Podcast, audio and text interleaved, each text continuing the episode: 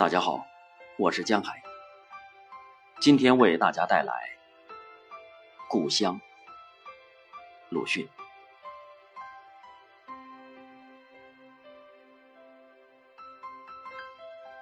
老屋离我愈远了，故乡的山水也都渐渐远离了我，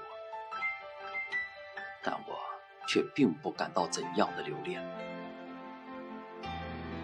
我只觉得，我四面有看不见的高墙，将我隔成孤身，使我非常气闷。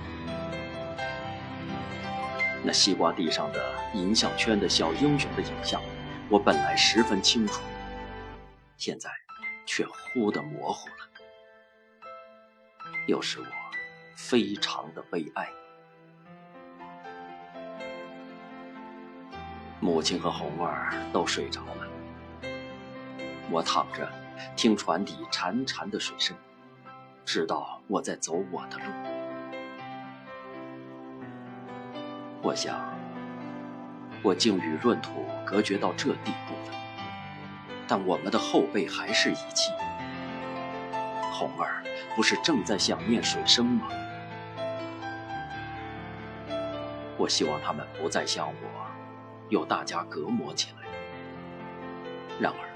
我又不愿意他们因为要遗弃，都如我的辛苦辗转而生活；也不愿意他们都如闰土的辛苦麻木而生活；也不愿意都如别人的辛苦自碎而生活。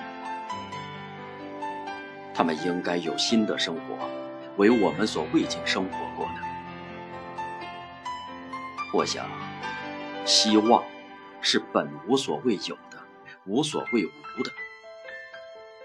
这正如地上的路，其实地上本没有路，走的人多了，也便成了路。